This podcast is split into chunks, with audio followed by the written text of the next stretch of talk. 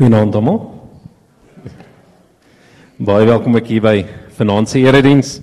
Waar ons nou nog nie in die donker sit nie. Die son skyn daarom nog so bietjie. Maar ons vra maar net kom kom ons kyk maar of ons aandienste nie so bietjie vorentoe kan sit hier by die middelblok. Soos ons nou nou die eerste lied sing, skuif net so bietjie nader.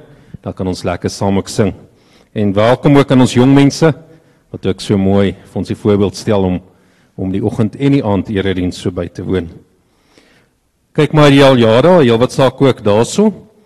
Ehm um, ons wil net herinner die kollekte onder die diens vir matigheid en dan ons deur kollekte vir die Franse media bediening wat ons nog steeds so met die Zappe EFT of by die in die sakkies ook so kan afgee. Dan herinner ons net aan die Laerskool Katkesasiekamp 20 tot 22 Januarie.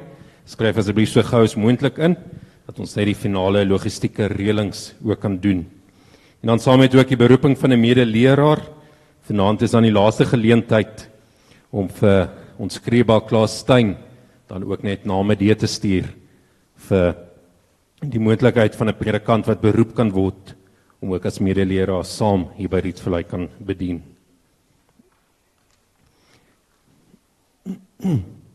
En dan by ons meelewing maak ons weer met leedwese bekend soos vanoggend ook genoem die afsterwe van Suster Melody Veldhuizen na die ernstige motorongeluk maandagooggend en ons dink ook aan broeder Eyf wat ook nog in 'n stiewe sorgeenheid ook so behandel word. Ons sal later dan ook meer reëlings bekend maak. As daar enige ander sake is, laat weet ons ook asseblief dat ons ook graag wil reël vir besoeke. En dan sit vir ons ook weer voorreg vanaand om welkom te heet vir Dominee Dani Snyman dat hy ons ook so bereid is om ook in te staan en ook te help en ons sien ook baie uit na die na die boodskap wat jy ook vanaand vir ons uit die woord van die Here gaan bring. Baie dankie.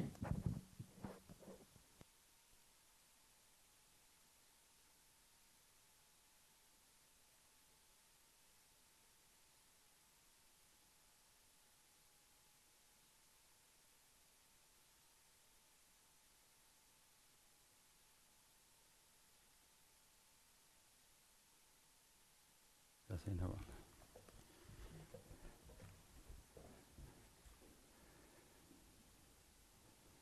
Baie dankie.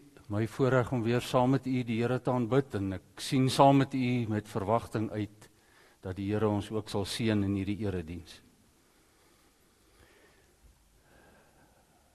Ons hulp kom van die Here wat die hemel en die aarde gemaak het en wat trou bly tot in ewigheid.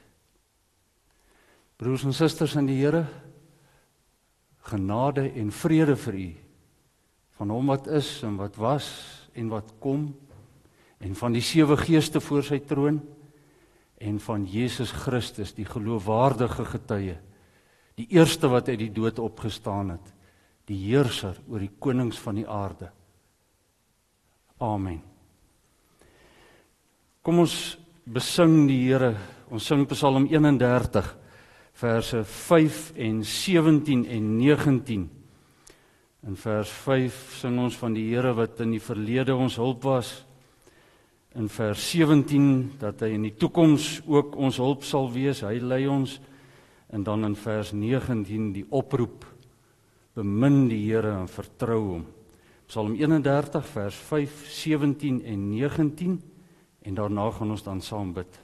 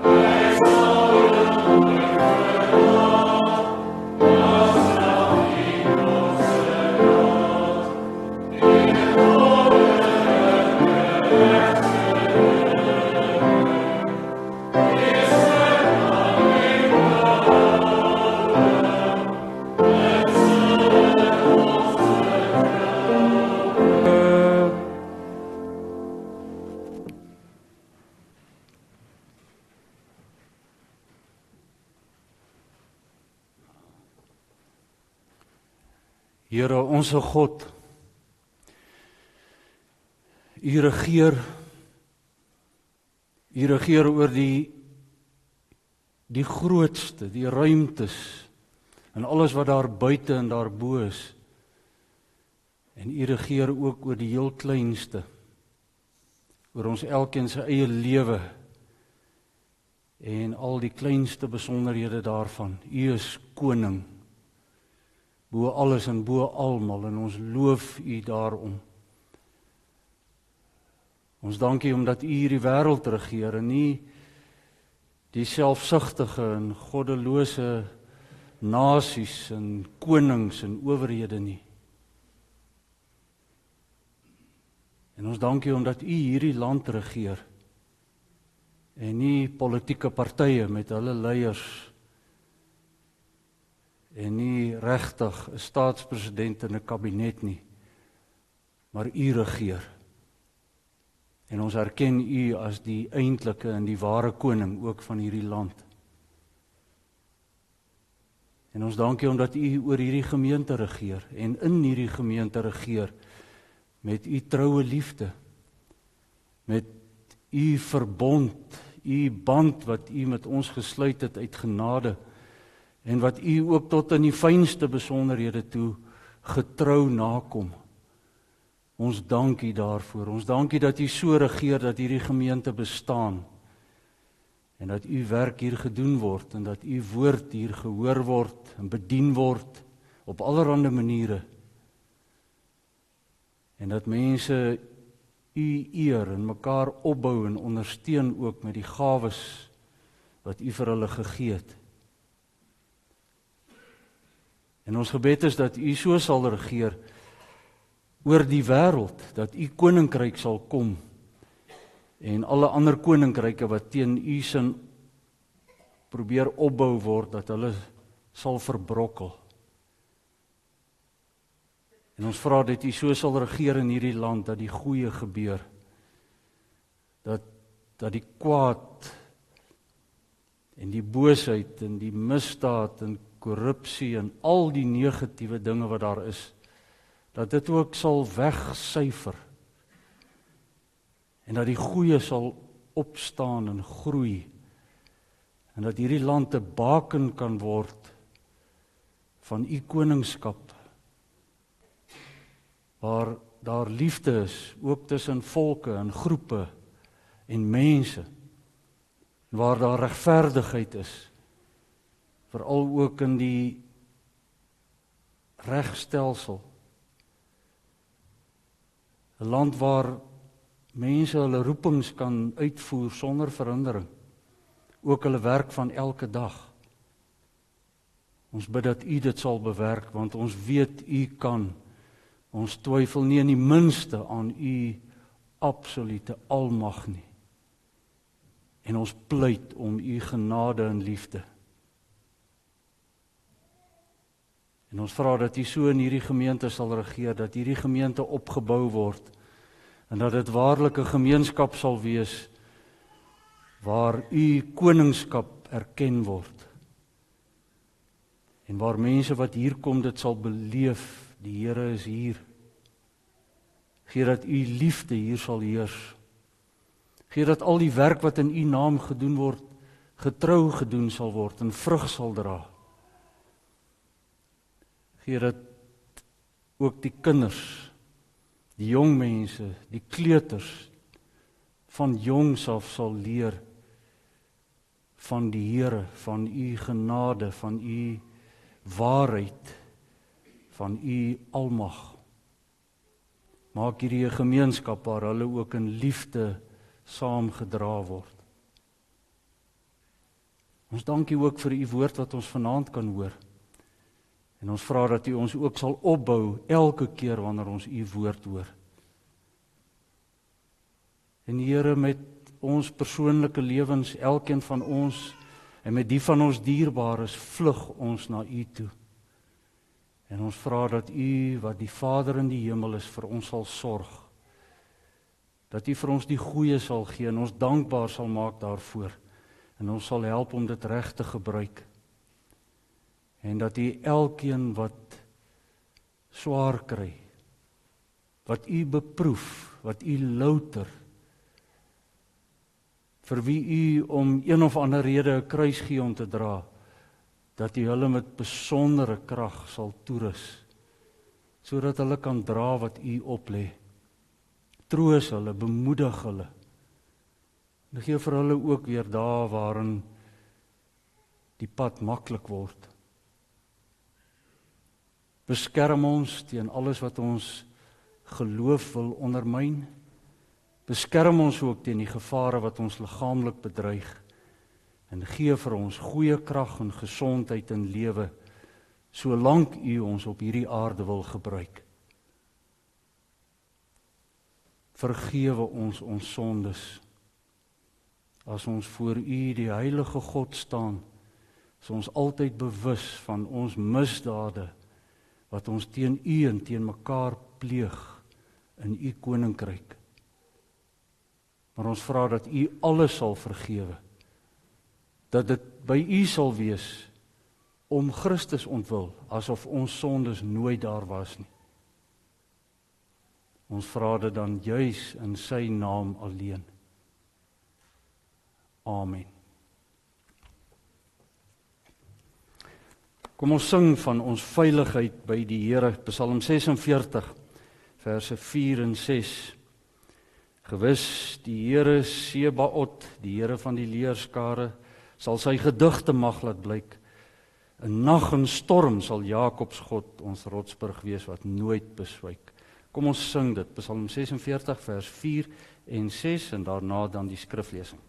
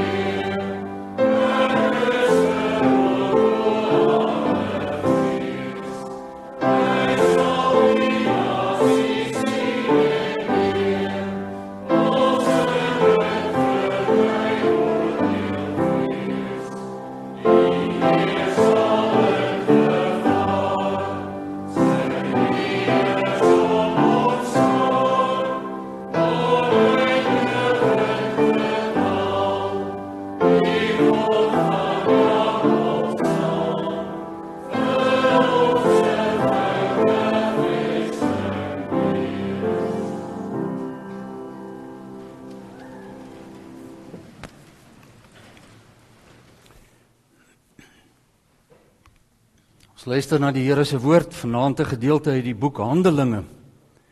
Boek waarin die Heilige Gees die Here Jesus se handelinge deur die apostels vir ons beskrywe.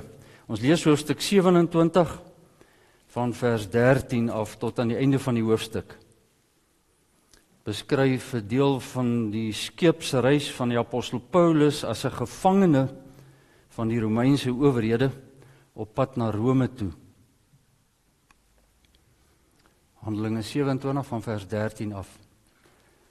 'n Ligte bries het uit die suide begin waai en die manne het gedink dat hulle hulle plan sou kon uitvoer. Die anker is gelig en hulle het so na moontlik aan die kus van Kreta gevaar. Maar dit was nie lank nie toe waai daar 'n stormwind van die land af die noordoos genoem die Herakilon. Die wind het die skip meegesleer.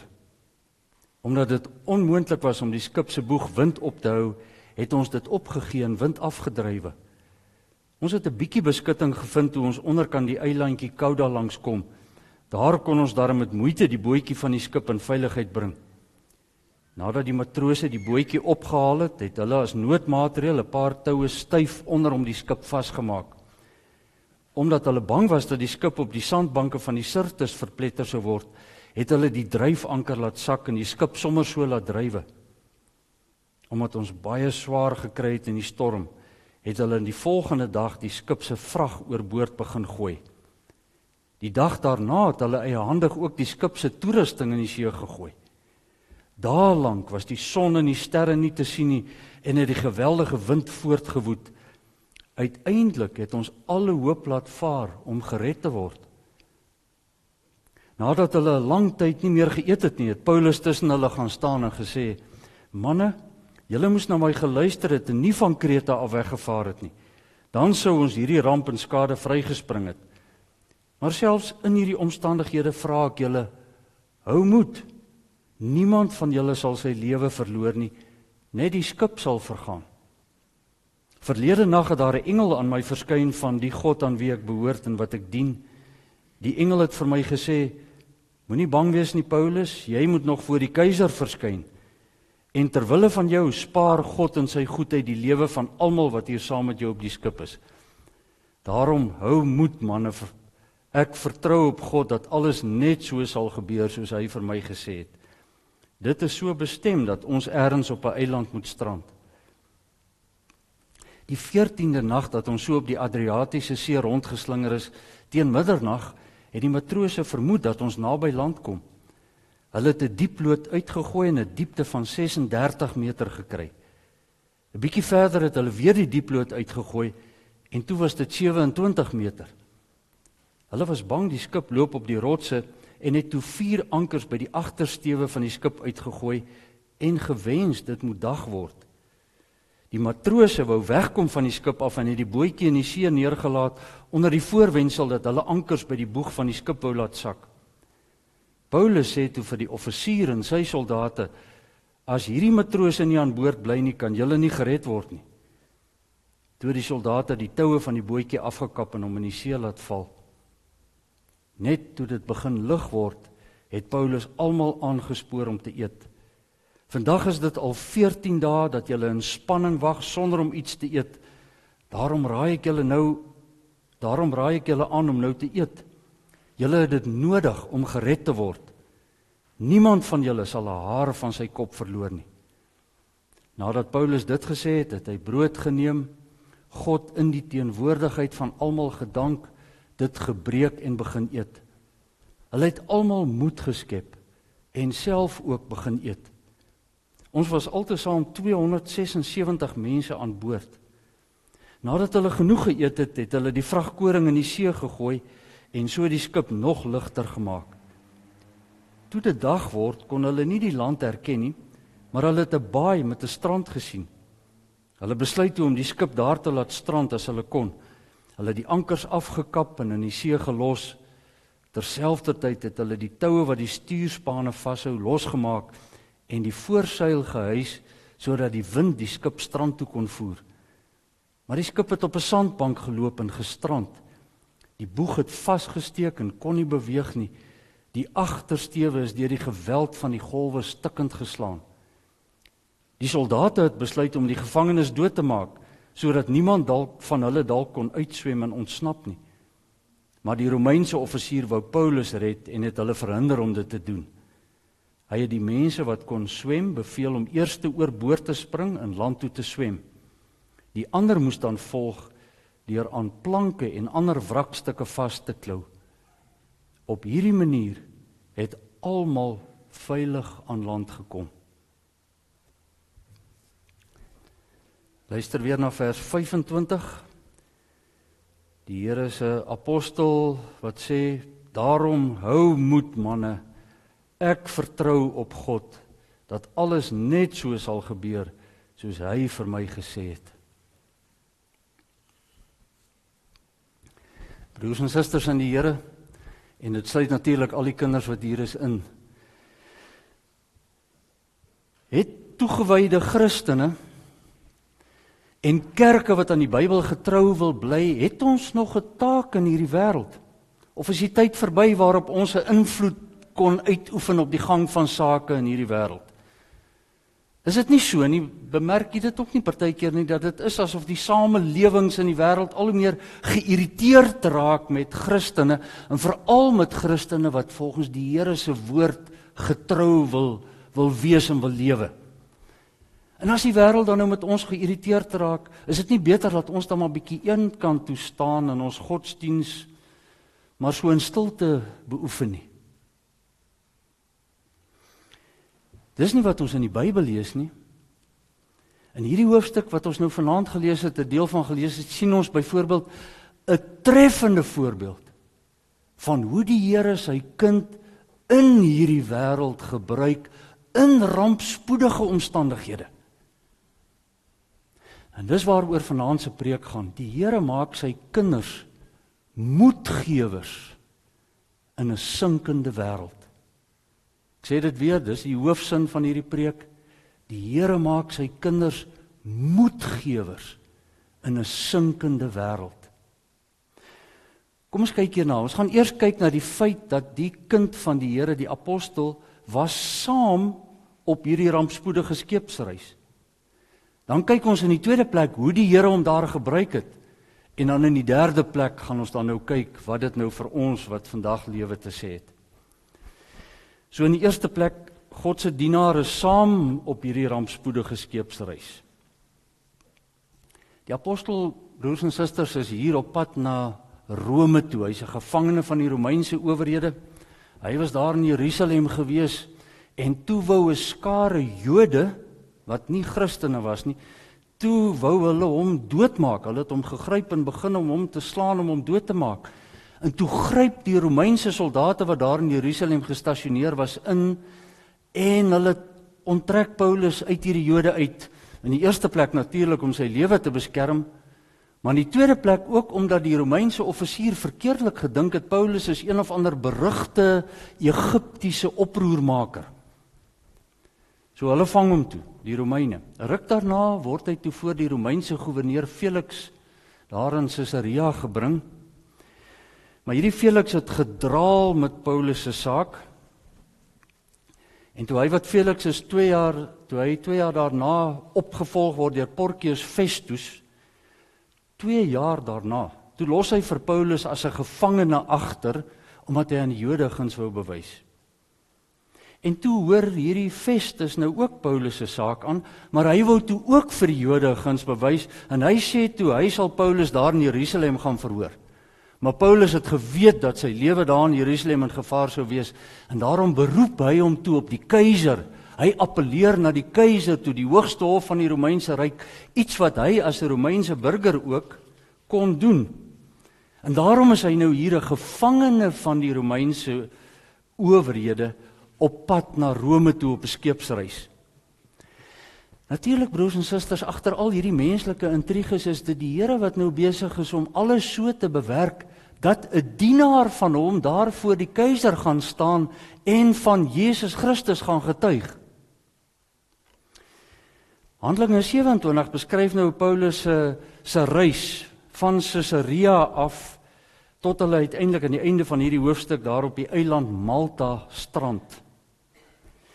Op 'n stadium met hierdie Romeinse bevelvoerder wat nou vir Paulus en ander gevangenes onder sy bevel gehad het, het hulle 'n vragskip wat koring vervoer gekry wat na Rome toe gaan en wat hulle dan sou saamvat na Rome toe. En hulle wou nou reis, dit was die begin van die winter al en Paulus het hulle met egte profetiese visie teen hierdie reis gewaarsku want in die winter is dit gevaarlik in daardie streke, geweldige storms. Maar die kaptein van die skip en die eienaar van die skip wou 'n ander hawe bereik wat na hulle gevoel 'n beter hawe was om te oorwinter en hulle besluit om te vaar. En toe beland hulle in hierdie verskriklike storm weer waarvan ons nou gehoor het en wat vir 2 weke lank aangehou het. Al het hulle alles menslik gedoen om te oorleef. Eet gehoor, hulle het die skip versterk. Hulle het van die vrag oorboord gegooi. Hulle het selfs die skip se gereedskap oorboord gegooi. Het hulle later by 'n punt gekom wat hulle alle hoop om te oorlewe laat vaar het. 'n so rampspoedige reis waar alles wat mense probeer het nie gewerk het nie en wat daarop uitloop dat mense by 'n punt kom dat hulle dink hier's die einde nou. Maar op hierdie rampspoedige reis, op hierdie sinkende skip is daar ook 'n kind van die Here, 'n dienaar van die Here. Die Here het dit so beskik. Wat alles saam beleef het, saam met die 275 ander mense op daardie reis, saam met hulle op hierdie sinkende skip. En kyk net watter rol dat die Here hom dan speel, dit in die tweede plek. Het Paulus se optrede in hierdie omstandighede u nie ook getref nie broers en susters? In die eerste plek die moed en die vrymoedigheid waarmee hy dit wat die Here hom laat hoor het vir almal daar vertel. Iemand nou onthou, hy's maar net 'n gevangene tussen ander gevangenes en tussen 'n klomp Romeinse soldate en tussen 'n klomp matrose en daar was daarom seker 'n paar Romeinse offisiere en 'n paar skeepsoffisiere en wie weet dalk 'n paar ander passasiers ook op die skip, maar hy was nie tussen kerkmense nie. Hy was nie in die middel van 'n Christelike gemeente waar dit maklik is om oor die Here te praat nie, maar sonder om skaam te wees. Praat hy soos 'n regte profeet. Hy herinner hulle aan die teëspoed wat hy sien kom het en dat hy hulle gewaarsku het en dat hulle nie wou luister nie en nou is hulle waar hulle is. En hy vertel vir hulle met vrymoedigheid van die engel van die Here wat in die nag by hom gestaan het En met groot oortuiging draai die Here se belofte aan hulle oor dat nie net hy wat Paulus is hierdie skipsreis gaan oorleef nie, maar almal wat saam met hom op daardie skip was. Van wie die meeste kan ons aanvaar ongelowiges was. Baie van hulle was geruwe en geharde manne wat waarskynlik in hulle lewe al met al wat 'n God en godsdiens is gespot het. Maar in hierdie omstandighede is Paulus openlike getuie vir die Here en vir die Here se woord. En hy word die een wat hulle moet inpraat. Want hy glo wat die Here vir hom gesê het. Hy glo dat die Here hulle almal gaan laat oorleef en daarom hoef hulle nie nou op hoopie te sit en wag vir die ergste om te gebeur nie. En omdat hy self as gevolg van sy vertroue in die Here moed het en rigting het in sy lewe, daarom is hy die een wat ook vir hulle op 'n nugter manier praktiese wyse raad gee. Hy sê julle moet eet want julle moet oorleef. En julle moet hierdie matrose wat nou skelm wou wegkom van die skip af, julle moet hulle keer. En dan doen hy self ook wat hy die ander aanmoedig om te doen. Hy vat kos en hy dank God vir almal en hy eet. En hy word so 'n voorbeeld wat die ander navolg. sien jy hoe gebruik die Here hom? Hy laat hom openlik getuig Hy maak hom die een wat die ander mense met God se woord, met God se belofte moet inpraat. En hy maak hom een wat met sy voorbeeld wys hoe 'n mens in daardie omstandighede optree. So broer en suster op hierdie rampspoedige skeepsreis is dit God se kind, God se dienaar wat saam in die gevaar is, maar wat al hoe meer na vore tree as die een wat die ander mense moed gee. Kom ons trek dit nou alles deur na ons toe in die derde plek. Is dit nie 'n pragtige voorbeeld van wat dit beteken om die sout van die aarde en die lig van die wêreld te wees, soos wat die Here Jesus gesê het dat ons almal in hierdie wêreld moet wees nie? Natuurlik, broers en susters, dit kom nie van 'n mens self af dat jy so optree nie. Maar mense wat met God versoen is omdat die Here Jesus vir hulle sondes gelei het en gesterf het en betaal het. Mense vir wie die dood oorwin is omdat die Here Jesus vir hulle uit die dood uit opgestaan het. Mense wie se wie se lewe verander is van 'n reis na die ewige verdoemenis toe na 'n reis na die ewige heerlikheid toe. Hulle is mos nuwe mense. En hulle is mense wat God op sy woord vat. Hulle is mense wat glo dat alles sal gebeur presies soos God gesê het. En daarom is hulle mense wat weet waarheen is God met hulle op pad, waarheen is God met hierdie wêreld op pad, en daarom is hulle mense wat self moed het en mense wat ander mense in krisistye moed kan inpraat met God se woord en met God se beloftes. Jy moet so daaraan dink. Die Here stuur ons in hierdie wêreld in as moedgewers. As as mense wat die ander en daar's baie van hulle in hierdie wêreld wat al klaar moed opgegee het of wat op die punt is om moed op te gee. As mense wat hulle moet gaan moed inpraat. Dis juis een van die redes waarom die Here sy kinders nie net altyd laat lewe waar alles mooi en voorspoedig gaan nie, maar hy laat ons ook lewe daar waar dinge skeefloop en waar dit sleg gaan en waar dinge vir ons menslike berekenings op 'n ramp afstuur. Dis hoekom Christelike gemeentes nie net bestaan in lande en in tye waar alles voorspoedig gaan nie, maar hulle bestaan ook in lande en in tye waarin daar ernstige teëspoed is. Ons bestaan in sulke tye as moedgewers. Kom ek probeer dit prakties sê. As die doemprofete in ons tyd sê die mense impak op die natuur gaan maak dat binne soveel en soveel jaar stuur hierdie aarde op 'n ekologiese katastrofe af. Dan moet ons, die mense wat die Here se woord ken, en wat die Here se woord glo, dan moet ons sê, die Here het gesê, somer en winter, dag en nag, saaityd en oestyd gaan nie ophou totdat die Here Jesus kom nie. En daarom mense moet ons aanhou om ons saad te saai in die môre en ons saad te saai in die aand. En ons moet doen aan hierdie probleme wat ons aan die natuur veroorsaak wat ons kan, maar ons moet ophou om mekaar moedeloos te praat oor 'n onafwendbare ramp God se woord sê anders. En as jy hierdie mense kry wat sê ja oor 'n paar jaar of 'n paar dekades gaan die terroriste state hierdie hierdie state in die wêreld wat niemand vertrou nie en die misdaadsyndikaate wat so opgang maak oral in die wêreld. Hulle gaan die mensdom heeltemal in sy kloue kry. Of daar's ander mense wat sê die armoede in die wêreld gaan so sterk word dat daar revolusies gaan wees sodat daar niks gaan oorbly van wat die mensdom opgebou het nie. Ander mense sê, sien julle nou, ons het nou gesien, onbeheerbare pandemies gaan een of ander tyd die mensdom uitwis. Dan moet ons die mense wees wat wat sê, nee, die Here het anders gesê.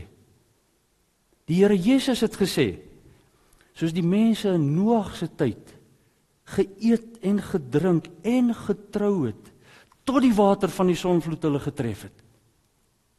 En soos die mense in die tyd van Sodom en Gomorra gekoop en verkoop en geplant en gebou het tot die dag wat God se vuur uit die hemel uitgekom het. So sal dit wees in die menslike samelewing tot op daardie dag wat die hemel oopgaan en die Here Jesus Christus verskyn. Ons moet dit sê. Die menslike samelewing sal bestaan tot Jesus kom. En as ons by ons werkplek broers en susters en by 'n saamkuier van vriende of familie as almal daar morbied is en negatief is, dan moet ons dit sien as 'n geleentheid wat die Here vir ons gee om die saadjies van sy woord, sy woord wat lig bring en wat vreugde bring en wat hoop bring. Ons is die mense wat die Here daar instuur om daardie saadjies te saai. En as ons in situasies kom of dit nou in jou huisgesin is of in jou familiekring of in jou vriendekring of selfs in 'n gemeente of by jou werk by die kollegas waar waar daar rusie is en onderlinge wantroue en waar verhoudinge so verstuur dat dit op ontplof, so versuur dat dit op ontploffing afstuur, dan moet ons die mense wees wat hulle herinner aan wat die Here sê van van verdraagsaamheid en vergewensgesindheid en vriendelikheid en sagmoedigheid en ons moet met ons optrede wys hoe mooi hierdie dinge is. Jy sien die Here sit ons nie altyd op 'n sinkende skip net om ons weer wonderbaarlik daar uit te red nie. Hy kan dit doen en hy doen dit baie kere. Maar hy sit ons baie kere op 'n sinkende skip om juis in die storm die stemme te wees wat sy woorde laat hoor en wat mense daarmee weer moed inpraat sodat hulle kan aangaan. Ons is God se moedgewers in 'n sinkende omgewing. Kom ons gaan wees dit dan broer en suster. Ons wat die Here vandag by wyse van spreuke in ons eredienste weer in die oë gekyk het. Kom ons gaan wees moedgewers. Ons wat met die Heilige Gees in ons harte altyd self emmers vol moed uit sy woord kan gaan skep. Amen. Kom ons sing een van die tonele in Psalm 107 is die van mense wat in 'n storm is en dan wag hulle op hierdie skip in die storm en dan roep hulle tot die Here die stormbedwinger. Kom ons sing hiervan twee verse, Psalm 107 verse 13 en vers 15 en dan bid ons daarna.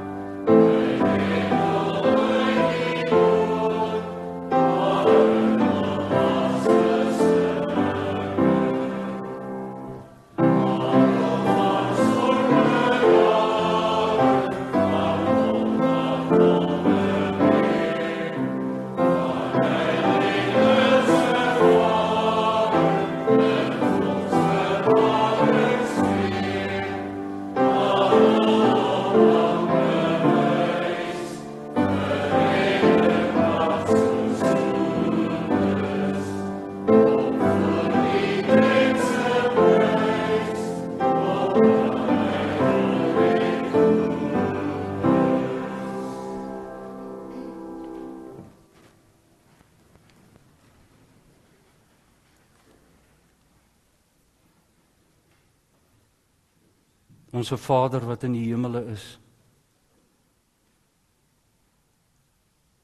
Ons dankie omdat U vir ons moed gee. Omdat U ons mense gemaak het met 'n toekoms wat niemand van ons kan wegvat nie. En ons dankie dat ons U ook op ons reis na daardie toekoms toe kan ken as die stormbedwinger Here maak ons u getuies. Gee vir ons geleenthede in ons lewe om mense moed in te praat. Gee vir ons oë wat die geleenthede sien. En help ons met woorde wat sal pas by daardie geleentheid en wat u kan gebruik om harte op te tel. Seën ons ook so in hierdie week. Gee vir ons alles wat ons nodig het elke dag. Laat ons harte ook soos die week aanstap met groeiende verlange uitsien na die eredienste van volgende Sondag. Wat ons pleit dat U as dit U wil is vir ons sal moontlik maak. Ons vra dit alles om Christus ontwil. Amen.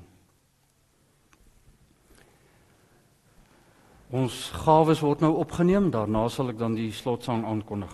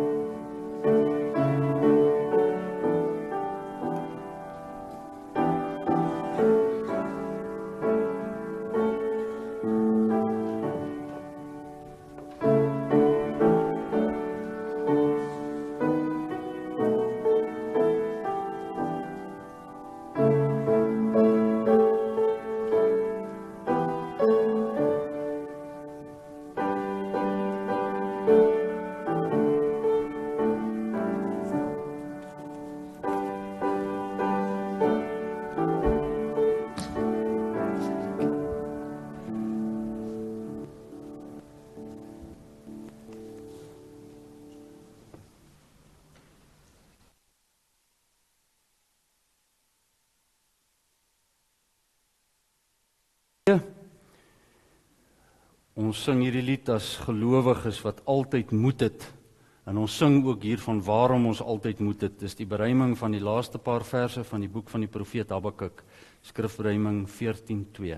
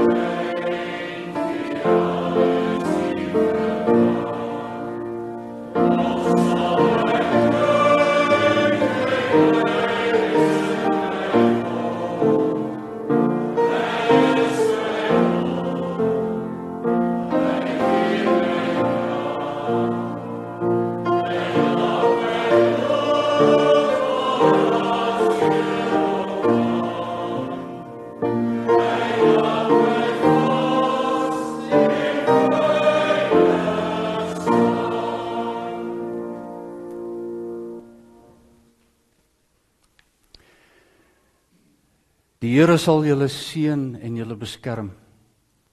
Die Here sal tot julle redding verskyn en julle genadig wees. Die Here sal julle gebede verhoor en aan julle vrede gee. Amen.